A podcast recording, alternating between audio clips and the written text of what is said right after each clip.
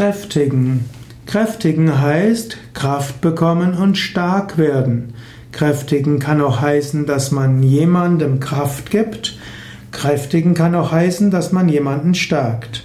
Zum Beispiel kann man seinen Körper kräftigen durch tägliche Yoga-Übungen. Und gerade anstrengende Übungen wie Virabhadrasana, wie Heuschrecke und auch Sonnengruß kräftigen den Körper in ausgezeichneter Weise. Man kann sich auch selbst kräftigen im Sinne von neues Prana bekommen, neue Lebensenergie. Die geistigen Energien kann man eben kräftigen, indem man Pranayama übt, Atemübungen. Und auch Meditation kräftigt die Psyche. Man kann sagen, alles, was wir im Yoga machen, dient durchaus auch der Kräftigung. Auch die Gesundheit wird gekräftigt, wenn man Yoga übt. Der Körper wird stärker, die Psyche wird stärker und auch die Lebensenergien.